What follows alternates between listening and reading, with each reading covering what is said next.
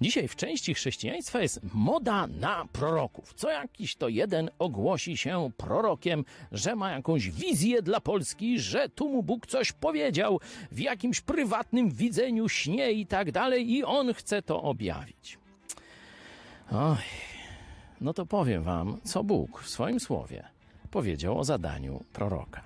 Jest to na wielu kartach Pisma Świętego, ale ja wybrałem drugą, czyli początkową księgę Biblii, drugą księgę Mojżeszową. Zobaczcie sobie siódmy rozdział. I tam e, Mojżesz z Aaronem mają odegrać pewną, pewne role. Mojżesz ma odegrać rolę Boga, a, a Aaron ma odegrać rolę jego proroka. I na czym to polega? Ty będziesz mówił do niego wszystko, co ci rozkażę a Aaron będzie mówił to samo do faraona. Jeśli jakiś prorok nie mówi tak jak Biblia, jest fałszywym prorokiem.